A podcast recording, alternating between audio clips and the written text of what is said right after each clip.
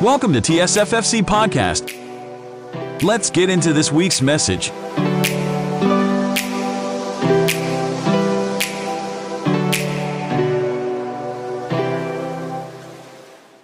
Purihin po ang Panginoon at muli isang uma- magandang umaga sa bawat isa at ah, Happy New Year po.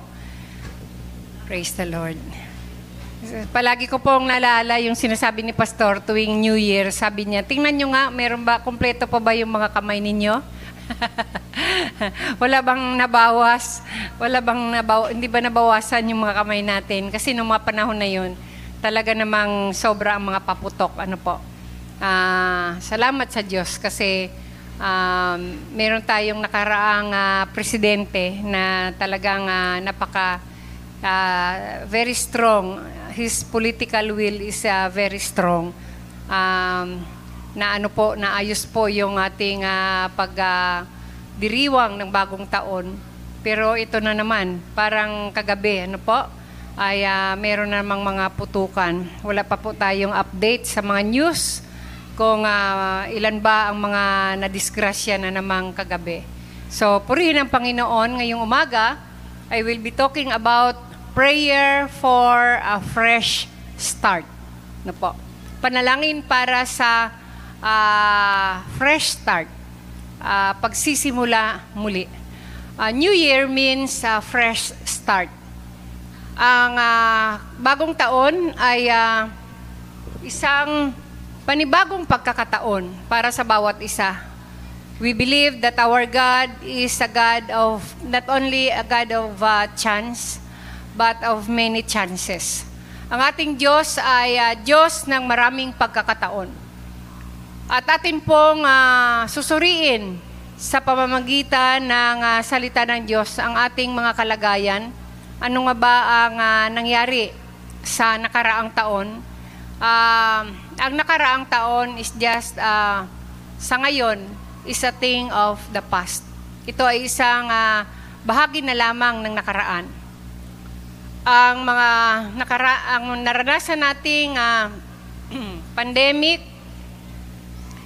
uh, narasan, naranasan po naming mawala si Pastor Alan at iba pa pong mga karanasan, maari pong sa inyong mga buhay, ay meron din po tayong mga mahal sa buhay na nawala wala na po tayong uh, magagawa doon, kundi we release everything to the Lord.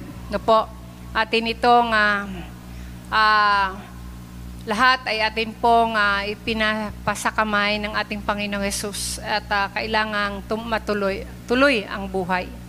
So ngayong taong ito, mga kapatid, uh, kung tayo man, if we have wasted uh, our time, our life, our talents for the past year, no? Uh, sa ating pagsisimula muli, panibagong pagsisimula muli dahil ito po ay uh, sabi nga bagong taon, everyday actually ay pagkakataon para magkaroon tayo ng malinaw na pag-iisip sa kung ano ba talaga ang nangyayari sa buhay natin. And if we need to repent, we need to repent. We must repent. Magsisi po tayo na sa Panginoon, sa kanyang katapatan at kabutihan, pagmamahal sa atin, hindi po tayo nagiging mabuting katiwala. Ano po, naging mabuting katiwala. Uh, siguro po kailangan kong makipag-usap kay Kapitan para alamin kung ano ba yung gawain na yan. Ano po, uh, kasi nagkakaroon tayo ng parang competition sa sounds. So, ma makipag ano lang tayo doon, no? Para malaman natin if we need to, uh, pero tayo po yung nauna dito eh, we need to adjust ba? Kasi nga nagkakaroon tayo ng competition sa sounds. Uh, or I will talk to the pastor para malaman din nila na dito po ay merong gawain. Ano po? Anyway, kung sila po ay mga mananampalataya, hindi po natin sila kaaway, hindi natin sila competitors, tayo po ay nagpapahayag lamang ng salita ng Diyos. Uh, we need, uh, we want to feed everyone the Word of God.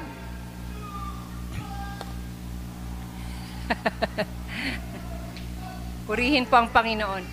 Uh, kanina po ang ating narinig doon sa binasa ni Precious ay uh, ito po yung uh, pagpupuri ni David at kasama po ang kanyang panalangin.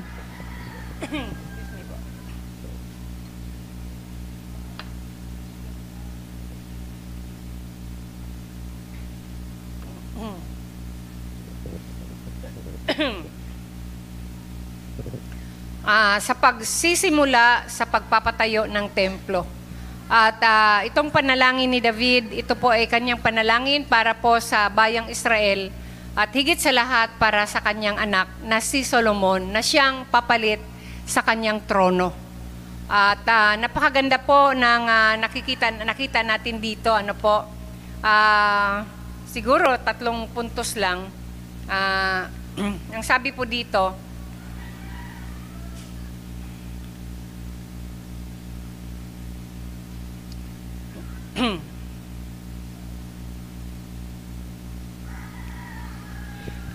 Si David po ay uh, sa harapan ng mga tao. Siya po, alalahanin natin, siya po yung hari. Ano po, tuwang-tuwa si David na nagpuri kay Yahweh. Sinabi niya, purihin kayo, magpakailanman Yahweh, ang Diyos ni Israel, na kaaming Ama, sa inyong kadakilaan, ang kapangyarihan, ang karangalan, at ang pagtatagumpay, sapagkat inyo ang nasa langit, na la ang nasa langit at nasa lupa, sa inyo ang kaharian at kayo ang dakila sa lahat. Napakaganda po para marinig sa isang hari.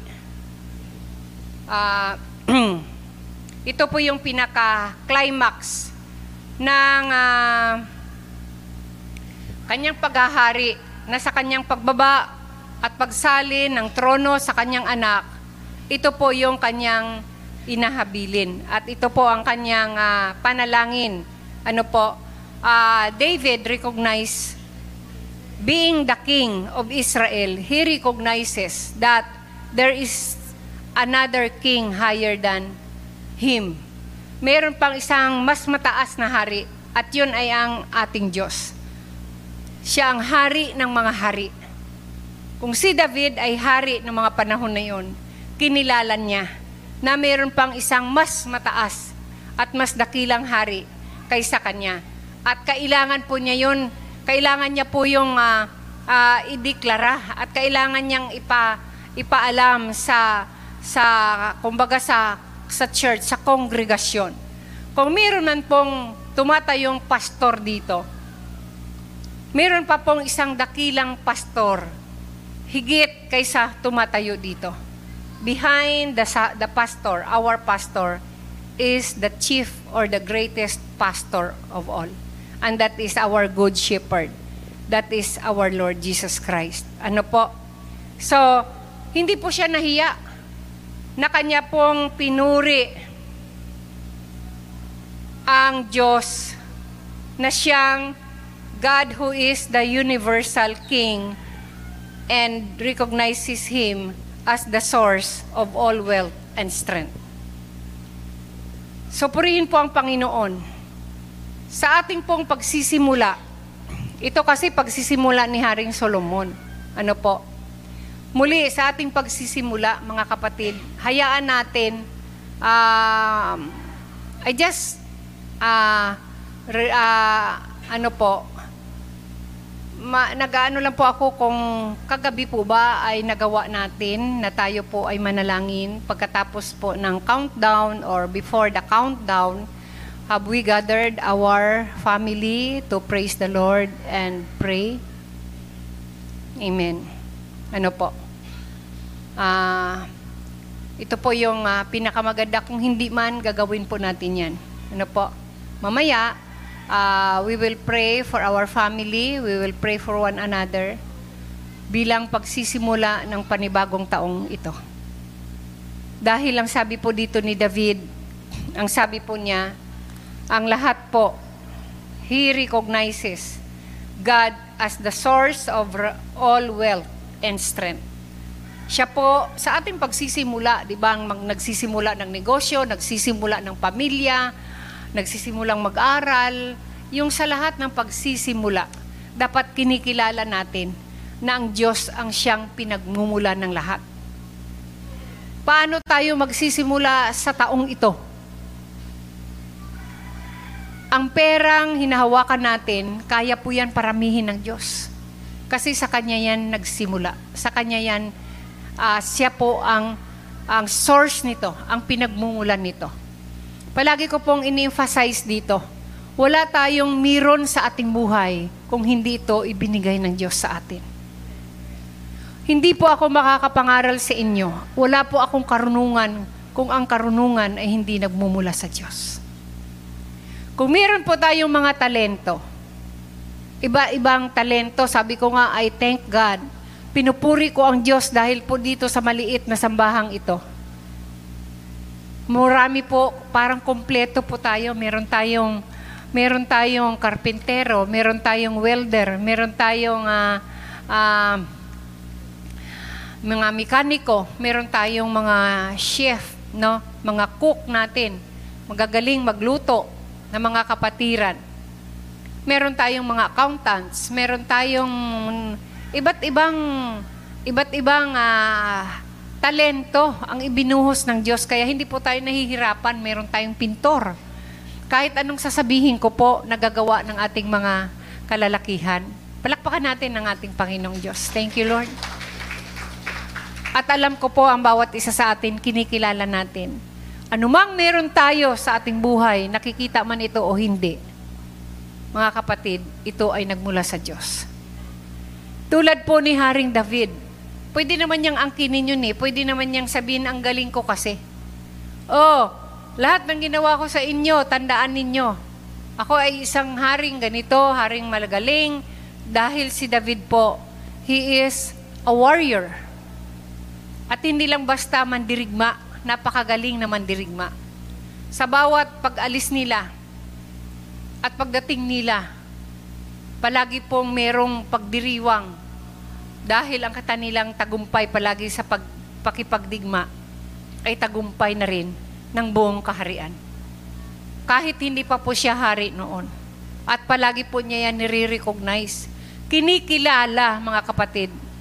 Palaging kilalanin natin sa ating pagsisimula, let us recognize that God is the source of everything. Ngayong taong ito, tinanong po ako ni, ni Pastor Jenma, meron na po bang theme ang church? Sabi ko, anak, sandali lang. Kasi I'm praying to God for uh, wisdom. Kung ano ba, Lord, ang gusto mong maging tema ng inyong iglesia sa taong ito. So the word that God impresses in my heart is the word increasing. Increase. So ang magiging tema po natin, God's increase in everything. Yung pagdami. The increase, sabi po sa Genesis, go and increase and multiply, fill the earth. Ano po? Increase in number. Next, siguro next week, mag-uumpisa tayo sa ating series sa buong taong ito kung paanong, ibig lang po sabihin nun, in short, more of God in our lives. More of God in our lives, in everything more of God in our speech. Sa ating pagsasalita, sana po there, there will be an increase of mentioning God in our conversation.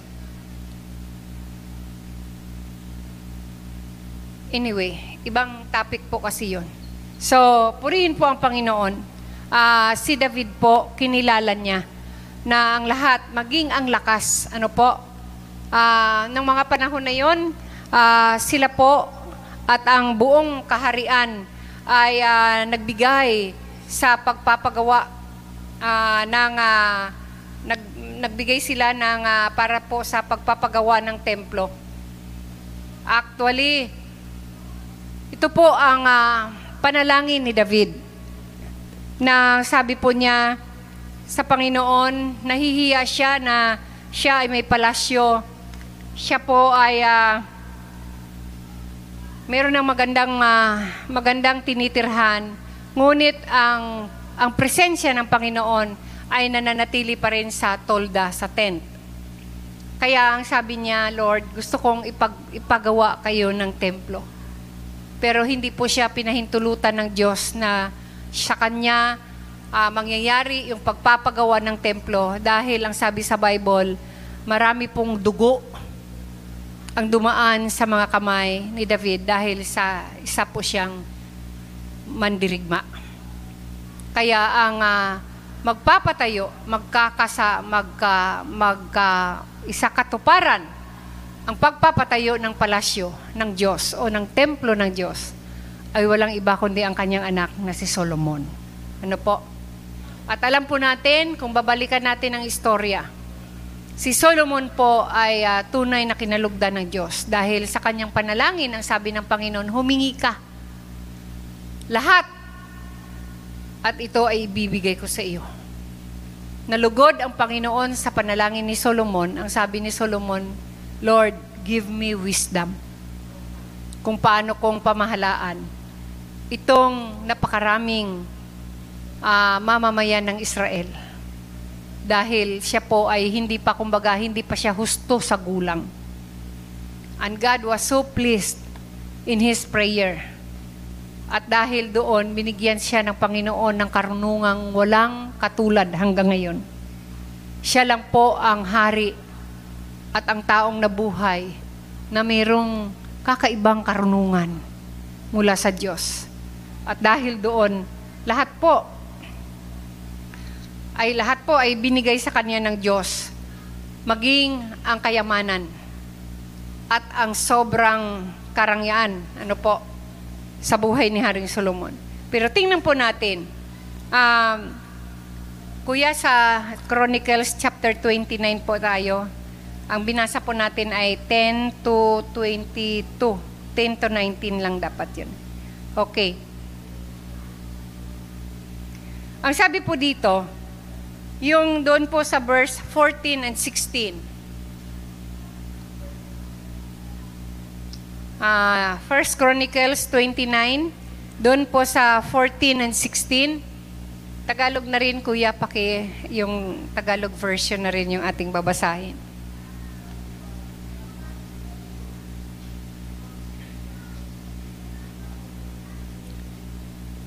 Yan. Uh, kuya, paki, pwede mong paki-atras. Basahin ko muna yung verse 12. At uh, ah, 13. Ayan. Ang sabi po diyan, sa inyo nagmumula ang kayamanan at ang karangalan, at kayo ang nagahari sa lahat. Taglay nyo ang kapangyarihan at kadakilaan. Kayo ang nagbibigay ng lakas at kapangyarihan sa lahat. Verse 13, Pinasalamatan namin kayo, O Diyos, at pinupuri ang inyong maluwalhating pangalan. Verse 14, ito po yung tanong ni David. At sana po na itanong din natin sa bawat isa, ano po. Ngunit sino ako at ang bayang ito? Buong puso kaming nagkakaloob sapagkat ang lahat, sabihin po natin lahat, ang lahat ng ito ay galing sa inyo at ibinabalik lamang namin. Tulad ng aming mga ninuno, kami nga'y mga dayuhan at naglalakbay lamang ang buhay namin sa daigdig na ito ay parang anino at pansamantala lamang. Praise the Lord, mga kapatid. Napakatinding, kumbaga napakatinding uh, clarification at uh, revelation ito ng Diyos sa kay David. Kung minsan nananalangin tayo, nakakapagsalita tayo ng mga bagay na parabang pati sa sarili natin ay uh, namamangha tayo kung paano natin nabubuo ang mga panalangin natin. Actually, yan ay kapahayagan ng Diyos. Ito yung mga pagsasalita ni David. Hindi rin, to, ito, hindi rin po ito nagmumula sa kanya, kundi ito ay mga salita na inilalagay ng Diyos sa kanyang puso para ito ay kanyang uh, kanya pong uh, maunawaan yung kanyang kalagayan bilang isang hari at maiwasan ang pagmamalaki pagmamayabang. Ano po? So sa ating buhay, Ah, kilala, una, kilalanin natin, ano po, na ang lahat ng bagay ay mula sa Diyos. Yung kakayanan sa pagbigay, kayo ba may mga binigyan kayo nung Paskong ito? Marami siguro, ano? Last Sunday, ako po ay wala namang barya lang naman talaga yun, eh, no? Wala namang halaga, masyadong halaga yung mga bigay-bigay ko po sa inyo. Pero sa puso ko po, nag-uumapaw ang kagalakan. Na binigyan ako ng kakayanan ng Diyos na magbahagi ng kung ano yung natanggap ko, halos pamigay ko rin naman. We are blessed to be a blessing. Because at the end of the day, ang tanong, bakit kayo nagbigay? Ano ang motibo ng ating pagbibigay? Bakit nga ba tayo nagbigay? Dahil mahal natin ng Diyos. Dahil kinikilala natin na mayroon tayo kasi binigay lang yun ng Diyos. At gusto niya para bang nasusubok ang ating mga puso. Kung tayo ba ay magiging tikom o tayo din naman ay magiging bukas ang palad para pagpalain natin yung ating kapwa. Ang pagbibigay ay pagpapahayag ng ating pagmamahal sa ating kapwa at pagsunod sa kalooban ng Diyos. Ano po? So, dito sabi ni David, sino ba ako? Ihari ka na eh. Sino ako? Ngunit sino ako? Ibig sabihin, si David po, hindi niya kinikilala ang kanyang sarili na siya ay nakakaangat na talaga. Mas angat siya kaysa kanyang mga sa kanyang bayan. Dahil kinikilala ni David ang pagiging pantay-pantay ng bawat isa. Na hindi po siya nakakalamang. Dahil kung anong meron siya, ito din naman ay hindi talaga sa kanya, kundi ito ay mula sa Diyos. Paulit-ulit, ano? Walang meron tayo sa ating mga sarili o sa buhay natin nang hindi nagmula sa Diyos. Kahit yung lakas, kahit yung kakayan ng magbigay, kahit yung ating mga trabaho. Noon pa yan, sinabi na sa aklat ng Deuteronomy, chapter 8, nang sabi doon, pinaalala ng Diyos kay Moses na pag nandoon na kayo sa lupang pangako, siyempre malaya na sila, hindi na sila alipin. Malaya na sila makapagpapatayo ng mga sarili nilang bahay at malaya na nilang gawin yung uh, pagpapatayo ng kung gaano mang kalaki. Malaya na silang mag-alaga ng kanilang mga sariling hayop at magkaroon ng mga sariling uh, mga tauhan na rin. At ang sabi doon ay uh, alalahanin. Tingnan natin saglit. Uh, Deuteronomy chapter 8. Dahil ito po ay uh,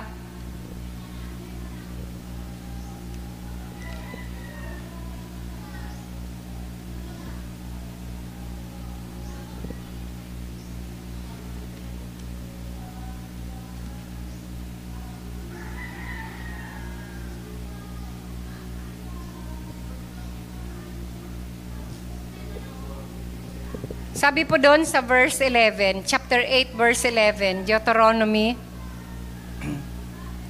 ito po kasi isang warning na maaring uh, sa pagtalikod sa Diyos. Ano po? Warning. Huwag ninyong kalilimutan si Yahweh na inyong Diyos. Sundin ninyo ang kanyang mga utos at mga tuntunin.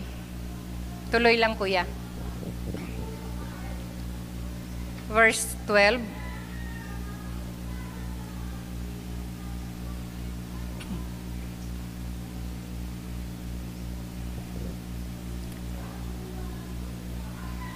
Naghang? Kuya, naghang? Okay. Ah, uh, sabi doon, sundin ninyo, huwag ninyong kalilimutan si Yahweh na inyong Diyos, sundin ninyo ang kanyang mga utos at mga tuntunin. Verse 12, Kung kayo'y namumuhay na ng sagana, nakatira na sa magagandang baya, bahay, at marami ng alagang hayop at marami ng naipong pilak at ginto, huwag kayong magmamalaki. Huwag ninyong kalilimutan si Yahweh na nagpalaya sa inyo mula sa pagkaalipin sa bansang Ehipto. Siya ang pumatnubay sa inyo sa inyong paglalakbay sa makamandag na mga ahas at alakdan. Nang wala kayong mainom, nagpabukal siya ng tubig mula sa isang malaking bato. Kayo'y pinakain niya roon at ma- ng mana, isang pagkaing hindi ninyo kilala. Pinaranas niya kayo ng hirap para kayo'y subukin at turuang magpakumbaba. Ang lahat ng iyo'y sa ikabubuti rin ninyo. Kaya huwag na huwag ninyong isi- iisipin na ang kayamanan ninyo'y bunga ng sariling lakas at kakayahan. Subalit alalahanin ninyong si Yahweh ang inyong Diyos na nagbibigay sa inyo ng lakas upang yumaman kayo. Ginagawa niya ito bilang pagtupad niya sa kanyang pangako sa inyong mga ninuno. So, alam niyo po, sa buhay natin, itong panibagong taon, a fresh start for the year 2023, kung atin pong babalikan ang uh, nakaraang taon, maalala pa ba natin ano ba yung mga pagpapala ko? Ano ba yung mga uh, nangyari sa buhay ko? Kung titingnan po natin if we are to look at it sa realidad, para bang mas maraming uh, mas maraming pasakit ba? Marami bang pagsubok? Marami bang mga hindi magandang mga nangyari sa mga nakaraang taon? At para bang uh, uh, para bang uh, uh, anong tawag doon? Uh, ma-overlap o ma-over uh, overpower ba niya yung kabut ang mga magagandang bagay na nangyari sa ating buhay? Alam niyo po, pag ako po, pag tiningnan ko sa aking sarili lang, assessment, para ang daming mga nangyayaring hindi maganda But, but if I were to look at it in a spiritual manner, masasabi ko po na parang walang nasayang. Kah- kahit isa, para bang lahat. Kasi sabi niya doon malinaw eh. Ang sabi po ni, ni ng Diyos, sabi doon, Pinaranas niya kayo ng hirap para kayo'y subukin at turuang magpakumbaba. Ang lahat. Ulitin po natin, sabihin natin, ang lahat ang lahat ng iyo'y sa ikabubuti rin ninyo. So ang mga pagsubok, ang mga hirap na ating nararanasan, ito po ay nagpo-proseso sa bawat isa sa atin para lalo tayong magtiwala, lalo tayong lumakas sa ating pananalig sa ating Diyos. Kaya kung titingnan natin, lahat po ng mga bagay na naranasan natin, ito po ay pagpapala pa rin. Bibilangin pa rin nating pagpapala, maging, Lord, maging, maging ba yung sakit at karamdaman, maging yung kamatayan ni Pastor Alan, maging minsan yung mga parang, parang yung mga, mga anak natin ay parang uh, nagkukulang sa pagrespeto, nagkukulang po sa sa magandang asal na para bang minsan ay uh, we are expecting so much from them. Pero parang kaiba yung mga nangyayari. Pagpapala pa rin ba yun? Tulad kahapon, ano po, uh, nakikita ko lahat ng tao, halos alam niyo yon yung maliit na karangalan na yung market na yan. Talagang siksikan talaga. Excuse me po. Yung talaga, ay ano na ba yun? Grabe ang tao. Samantala ako, hindi po ako mamimili ng pagkain, kundi pupunta ako sa butika at bibili ng gamot. Dahil uh, si Honey ay uh, may sakit. Mataas pong kanyang lagnat, 38.8. Samantala yung kanyang asawa naman ay nasa hospital. Pero alam niyo po, sabi sa Bible, in everything give thanks. Ang sabi po ni Pablo, be careful. Mag-ingat kayo sa lahat ng bagay. Bagkos sa lahat ng bagay ay magpasalamat tayo. Dahil ito ang kalooban sa atin ng Diyos. And if we do that, ang sabi po, and the peace of God that passes all understanding, we rule over our hearts and minds. ito ang sasakop. Pag tayo po ay naging maingat at hindi po tayo madaldal sa pagrereklamo, puro reklamo, puro puna, puro ah, pamimintas at kung ano-ano pang mga hindi magagandang bagay nakikita natin sa loob ng tahanan, sa ating mga anak, sa church, sa kapatiran, sa kapitbahay, sa ating mga kamag-anak. Dito na naman to, manghingi na naman ito. Kuya ko talaga. Ang ate ko talaga. Ito mga pamangking ko. Ano po? Ang gusto ng Panginoon, mag-ingat po tayo. Bagko sa lahat ng bagay tayo ay magpasalamat. Pag nag-umpisa na po akong magrereklamo, sasabihin ni kaagad ni Pastor, be careful for nothing. Sasabihin ni Pastor ng ganyan. Tapos pag nag sasalita ako, ma, sabi niya, basahin mo nga ma yung sinasabi sa Proverbs. Sabi ko, sabi ko sa kanya kaagad, hindi pa siya tapos, sabi ko, ay kung gusto mo, di umakyat ka doon sa bubong, doon ka tumira. Kasi sabi doon, mag, maganda pang tumira sa bubong kaysa makisama sa babaeng madaldal. Sa loob ng bahay. hindi ko na malala kung saan sa Proverbs yon. Ano po? Kaya hindi pa tapos. Sabi ko, kasi nung una sabi ni Pastor, ma, basahin mo ngayon. Hindi hanap naman ako. Kasi parang, parang naano ako doon ah. Kasi pinapalalahanan niya ako huwag masyadong magdaldal. Kasi sabi doon, mas magbuti pang umakyat sa bubong. Doon tumira, ano, kaysa doon ka sa loob ng bahay, makisama sa babaeng madaldal. Kaya pag nagsimula na si anak ko magdaldal, tapos sasabihin ni Pastor, Ma, pakiano mo nga yung sa proverb, sabi ko, hindi pa siya tapos, sabi ko, gusto mo, di umakit ka doon sa bubong, doon ka tumira. Praise the Lord. Ang gusto ng Panginoon, mapuspos tayo ng pagpapasalamat. Sa taong ito, umpisahan nating magpasalamat, umpisahan nating magpuri sa Panginoon. Di ba may kasabihan yung mga matatanda? Ah, sa amin kasi sa Bisaya, sabi kasi, ano ba yan? Bagong taon, bagong taon, naglalaba ka dyan. Sa buong taong ito, wala ka nang gagawin kundi maglaba. Sabi nga, uh, seek ye first the kingdom of God and His righteousness. Sabi ng isang pastor, seek ye first all the labada and all the labada will be added unto you. Wala ka nang ginawa kundi maglabada. Di ba? Ay, huwag ka mangutang. Bagong taon na bagong taon. Wala ka nang gagawin sa, sa buong taong ito kundi mangutang. Yan yung mga kasabihan ng mga matatanda. Huwag daw gawin ang isang bagay sa bagong taon na hindi maganda kasi ang buong taon na yon ay mapupuno ng kung ano yung una nating ginawa. Kasabihan lang po yon, pero it makes sense, ano? 'Di ba? Kung wag tayong mag-umpisa ng ng pagrereklamo. Huwag tayong umpisa na matakot. Huwag tayong mag-umpisang mag-alala. Fresh start nga eh. Umpisa natin ng masaya. Mga mga pananaw na ayon sa salita ng Diyos. Ano po? Punong-puno ng pag-asa. Kasi yun naman ang kalooban ng Panginoon eh, sa buhay natin. Ay, hindi ako marunong gumawa nito. Ay, ito ba? Kasi namamatay pa siya. Gusto ko sana hindi na siya maano, mawala. Kaya na, naano ko tuloy. May pinipindot ba dito para hindi siya mawala?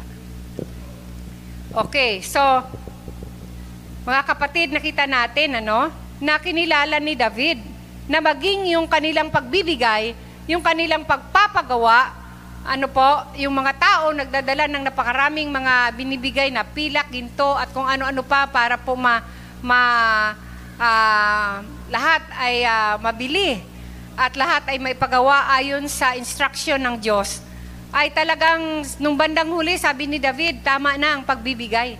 Kasi sobra-sobra na sa bodega at sa uh, sobra na sa budget, kumbaga. Uh, sabi niya doon, dito po, doon sa verse, uh, di, di, makita natin that they depend entirely on God for their security and well-being and even in the promised land They are strangers and sojourners before God. Doon sa verse 15, ano po, ng chapter 29, verse 15, Ang sabi po dito, tulad ng aming mga ninuno, kami nga'y mga dayuhan at naglalakbay lamang.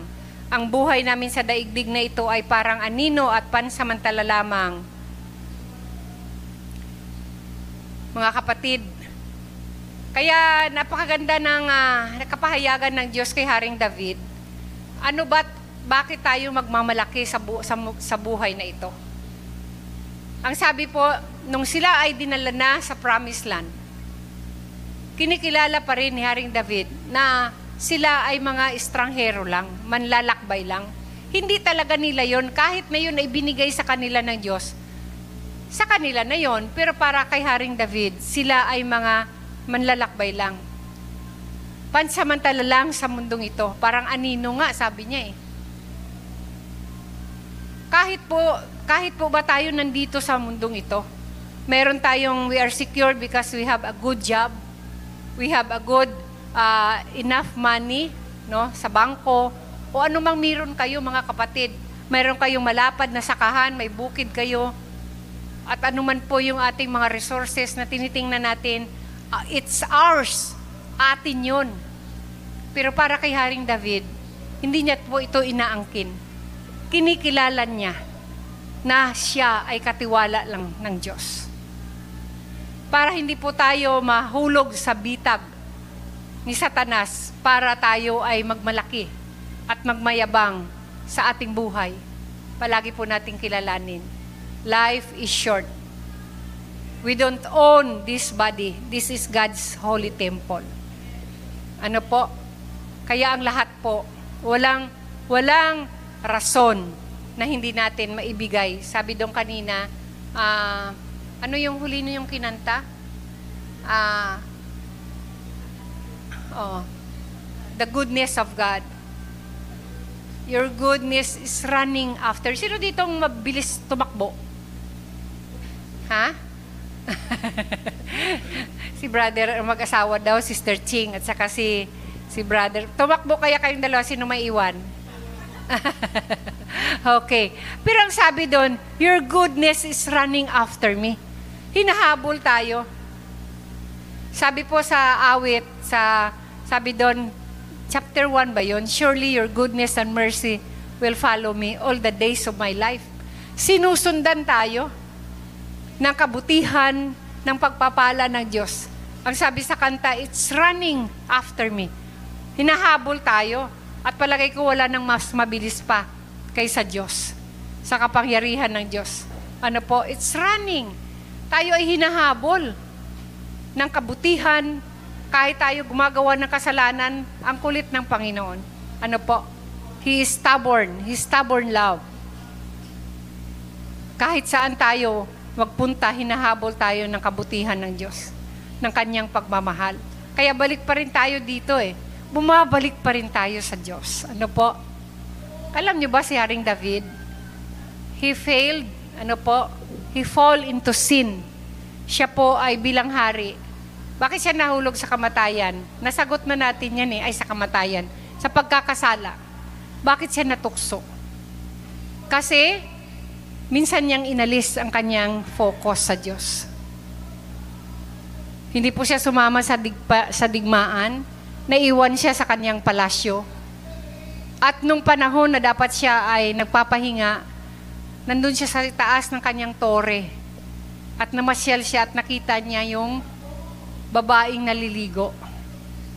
He take off his eyes temporarily.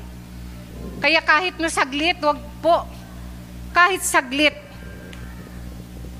Yan sa mga saglit-saglit na yan, dyan tayo nadidisgrasya eh. Alisin nyo yung focus nyo sa asawa nyo. Makikita nyo, nandun na kayo sa ibang katabi nyo na yung sabi ni, sino yung sabi, katabi nyo na yung katulong nyo. Ay, hindi. ano po, huwag po nating alisin, mga kapatid, yung ating mata sa ating asawa. Lalo sa Diyos. Bakit nahulog sa tukso si David? Kasi temporarily, for a while, ibinaling niya ang kanyang paningin sa babae. Bakit lumubog si Peter, si, si, si Pedro? Kasi na-distract siya eh, So, nawala yung kanyang focus sa Panginoon. Nakikipag-usap pa nga siya sa Panginoong Yesus eh. Eh, nung maramdaman niya yung alon at naramdaman niya yung, yung uh, nakita niya, yung lakas ng alon at yung, uh, yung pa, ano ng hangin, natakot siya. Kapag inalis natin ang ating focus sa Diyos, mararamdaman natin yung takot. Mararamdaman natin yung pagkabalisa. Mag-aalala tayo, magre-reklamo tayo lahat na nang hindi dapat nating tingnan. Nagiging bukang bibig na natin. At tingnan natin, maghapon iba na yung ating kinikilos. Ano po? Nawawala tayo sa, ka, sa kagalakan. I always I always look at this way yung yung yung ano yung uh, kapayapaan ng Diyos. Sabi nga, ang kapayapaan ay ibinigay niya sa atin. Pero hindi lang yun eh. Kung di ang prinsipe ng kapayapaan ang siyang nananahan sa buhay natin. We don't only have the peace of God, but the God of peace is in us. The God of peace is with us, in us, and for us.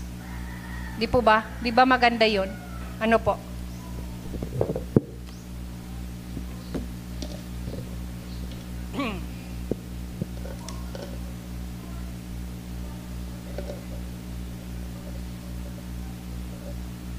Purihin po ang Panginoon.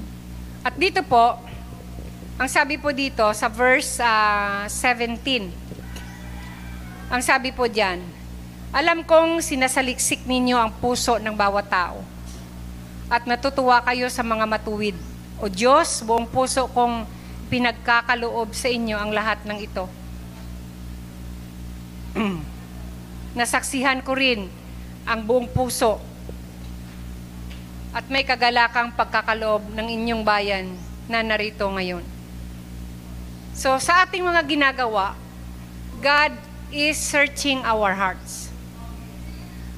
Yung pagkakaloob na yon ng mga tao, sabi ni David, alam ko Lord, na sinasaliksik mo ang puso ng bawat tao. So alalahanin po natin yan. We don't live on our own. Hindi tayo nabubuhay sa sarili lang natin o kung ano lang yung gusto natin mangyari sa ating buhay. Maging sa ating paglilingkod. Naglilingkod po tayo at walang ibang nakakaalam ng ating puso kung di Diyos lang. So itong ating pagsisimula ng panibagong taon, mga kapatid, ano man po ang mga papagawa sa atin ng Diyos, anumang mga increase ang mangyayari sa atin sa taong ito. Palagi po nating alalahanin, at the end of the day, ano ang puso na ang kalagayan ng puso natin, yun pa rin ang mahalaga. Hindi po yung paglilingkod ko, hindi yung sipag. Ang puso, kung bakit ginagawa ko ang mga bagay na ito. So, ganun din po sa bawat isa sa atin. Bakit tayo pumupunta dito? Bakit tayo, bakit parang minsan wala naman tayong, wala namang bayad dito, no po? Pero pumupunta tayo kapag mayroon mga pinapagawa at kailangan gawin. Na kahit wala namang katapat na pera pagkatapos ng ating mga ginagawa. But God knows our heart. Ang sabi po dito ni David, ano, ah, uh, He examines the human heart for uprightness or integrity. Yung katapatan natin. Ano po?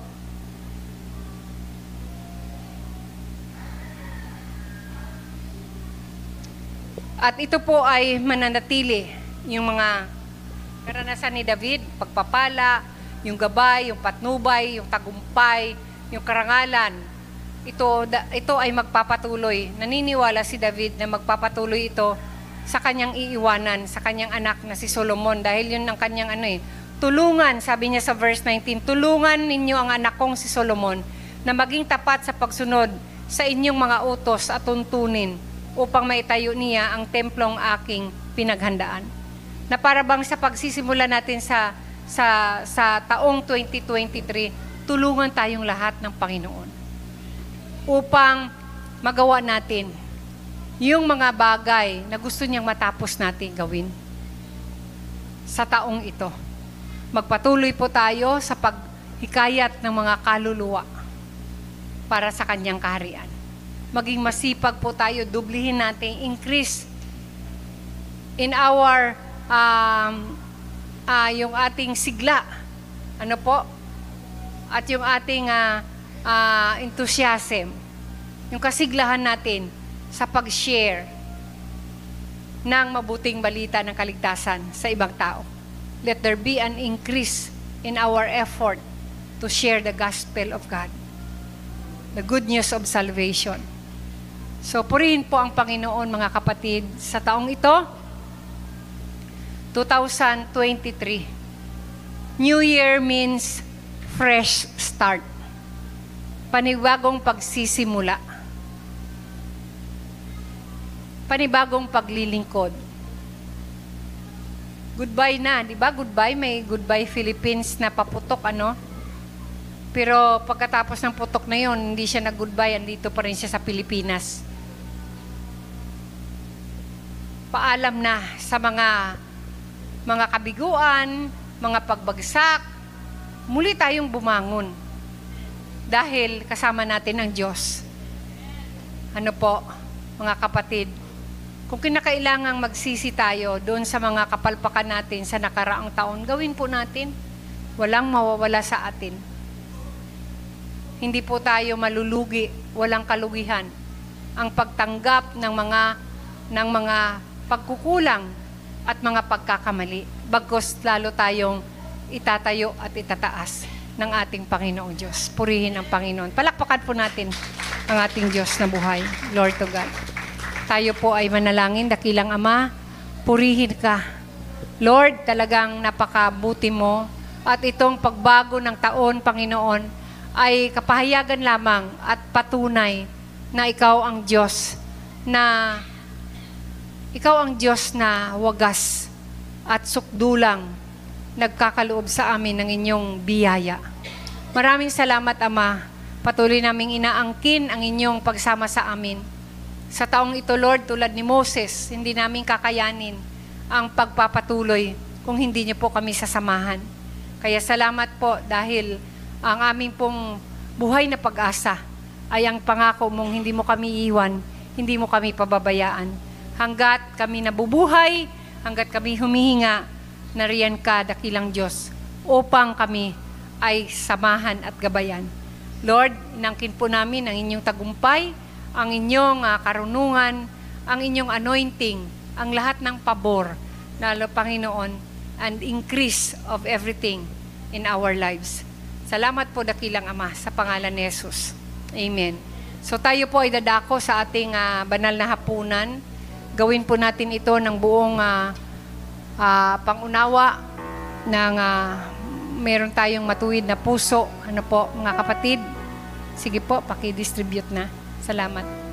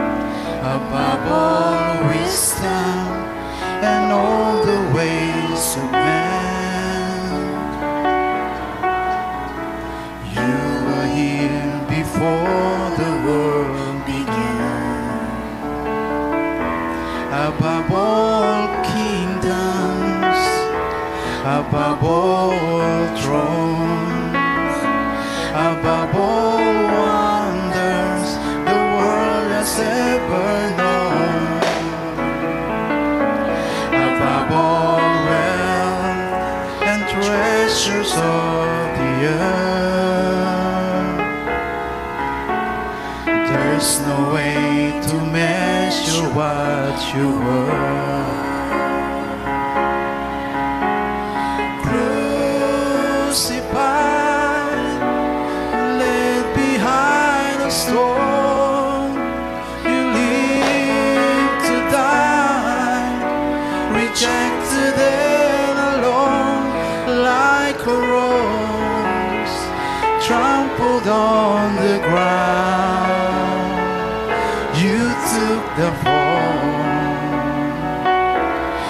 And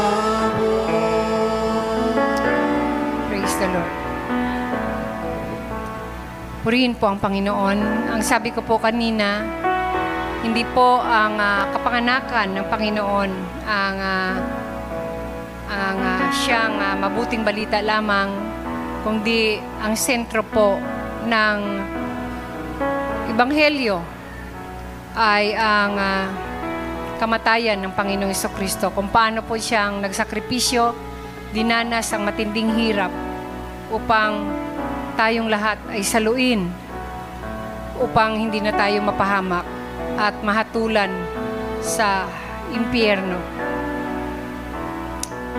Ang sabi po doon sa Matthew chapter 26 verse 26, habang sila'y kumakain, dumampot si Jesus ng tinapay. At matapos magpasalamat sa Diyos, ay pinaghati-hati niya iyon. Mga kapatid, gusto ko pong makita ninyo yung salitang matapos at matapos magpasalamat sa Diyos. Kung ang Panginoong Kristo ay puspos ng pagpapasalamat, siya po ay anak ng Diyos, ano po? Pero tinuturuan niya tayo bilang kanyang mga tagasunod na tayo po ay mapuspos ng pagpapasalamat. Kung tayo po ay palaging nagpapasalamat, hindi po, kumbaga, pagpuspos ka, hindi na makakasingit pa yung ibang, ah, yung pag-aalala, yung pagrereklamo, yung pagkabalisa, yung pagkatakot. Kasi palaging may tiwala sa pagpapasalamat, pinapahayag natin yung ating pagtitiwala sa Diyos. Ano po? So, ang sabi diyan, ah, nung kumakain na sila, dumapot si Jesus ng tinapay at matapos magpasalamat sa Diyos, ay pinaghati-hati niya iyon. Binigay sa mga alagad at sinabi, Kunin ninyo ito at kainin. Ito ang aking katawan. Mga kapatid, this bread symbolizes. Ito ay nagsisimbolo. Hindi po ito karne. Hindi po ito katawan ng Panginoon Heso Kristo. But this symbolizes the body, the true body of Christ. Alalahanin po natin yung kanyang dinanas doon sa krus ng Kalbaryo. Ang kanyang katawan halos na wasak dahil sa mga hataw at bugbog na kanyang dinanas. At ang lahat ng ito ay para po sa bawat isa sa atin, para sa akin at para sa bawat isa sa atin. Tanggapin natin ito ng may pagpapasalamat at pagsamba. Kainin natin ang tinapay.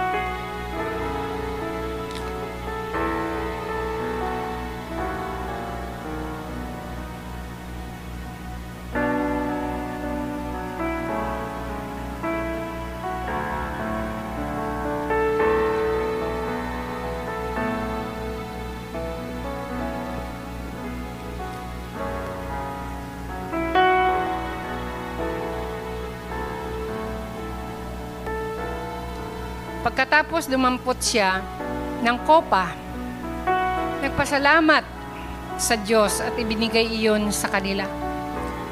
Mga kapatid, ano man yung meron sa Panginoon, huwag tayong magsawa sa pagpapasalamat. Nagpasalamat na siya sa tinapay, nagpasalamat pa siya sa kupa. Ano po?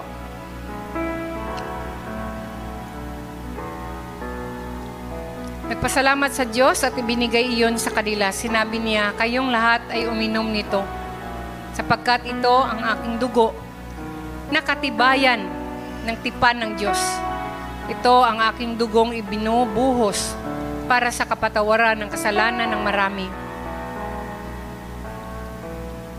Mga kapatid, ito ang dugo ng Panginoon, sagsisimbolo ng banal, banal na dugo ng Panginoong Kristo na siyang naglinis at siyang naging kasagutan, katuparan na ako at ang bawat isa sa atin ay nilinis na sa ating mga kasalanan. Naway ang kasalanan na yan ay huwag muling manahan sa ating mga sarili dahil tapos na ang paghahandog. Wala nang Jesus pa na mamamatay ulit at maghahandog ng kanyang buhay para sa ating mga kasalanan. Kaya mamuhay tayo ng matuwid sa harapan ng Diyos. Manalangin tayo. Dakilang Ama, maraming salamat sa tinapay, maging dito po sa kopa na nagsisimbolo ng inyong banal na dugo. Ang sabi sa inyong salita, kung walang pagbubuhos ng banal na dugo, walang kapatawaran ng kasalanan. Kaya maraming maraming salamat po, Dakilang Ama, dahil sa takdang panahon, inialay ng Panginoon So Kristo ang kanyang buhay at doon dumanak ang kanyang dugo upang sa katuparan na kaming lahat ay malinis at mapapatawad sa aming mga kasalanan. Purihin ang inyong banal na pangalan. Inumin po natin ang nasasabi.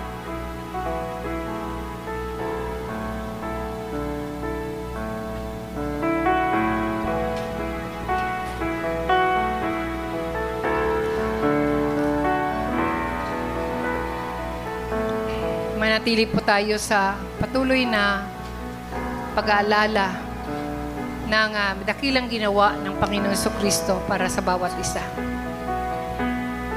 Thank you, Lord.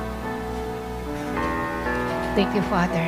Jesus. Hallelujah. Ama, muli maraming salamat po sa kumpletong uh, katubusan ng aming mga kasalanan. Kapatawaran na siyang binigay niyo po sa bawat isa. Yung puso ka naming pinupurit, sinasambat, pinasasalamatan.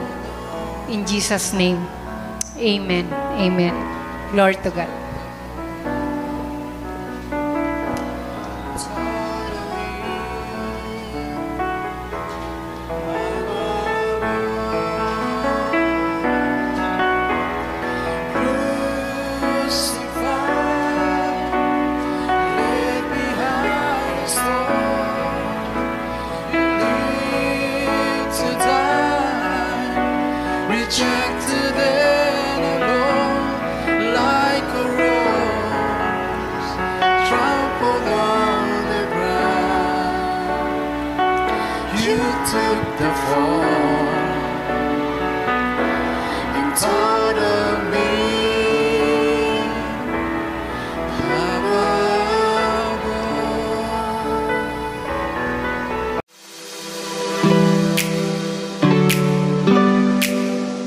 Thanks for joining us. If you haven't already, hit the subscribe button and leave us a review. It helps this podcast reach even more people. Also, you can watch weekly messages from wherever you are. Head over to tsffc.online.church. And a special thanks who give generously to help us produce weekly content like this. God bless you, and we'll see you next week.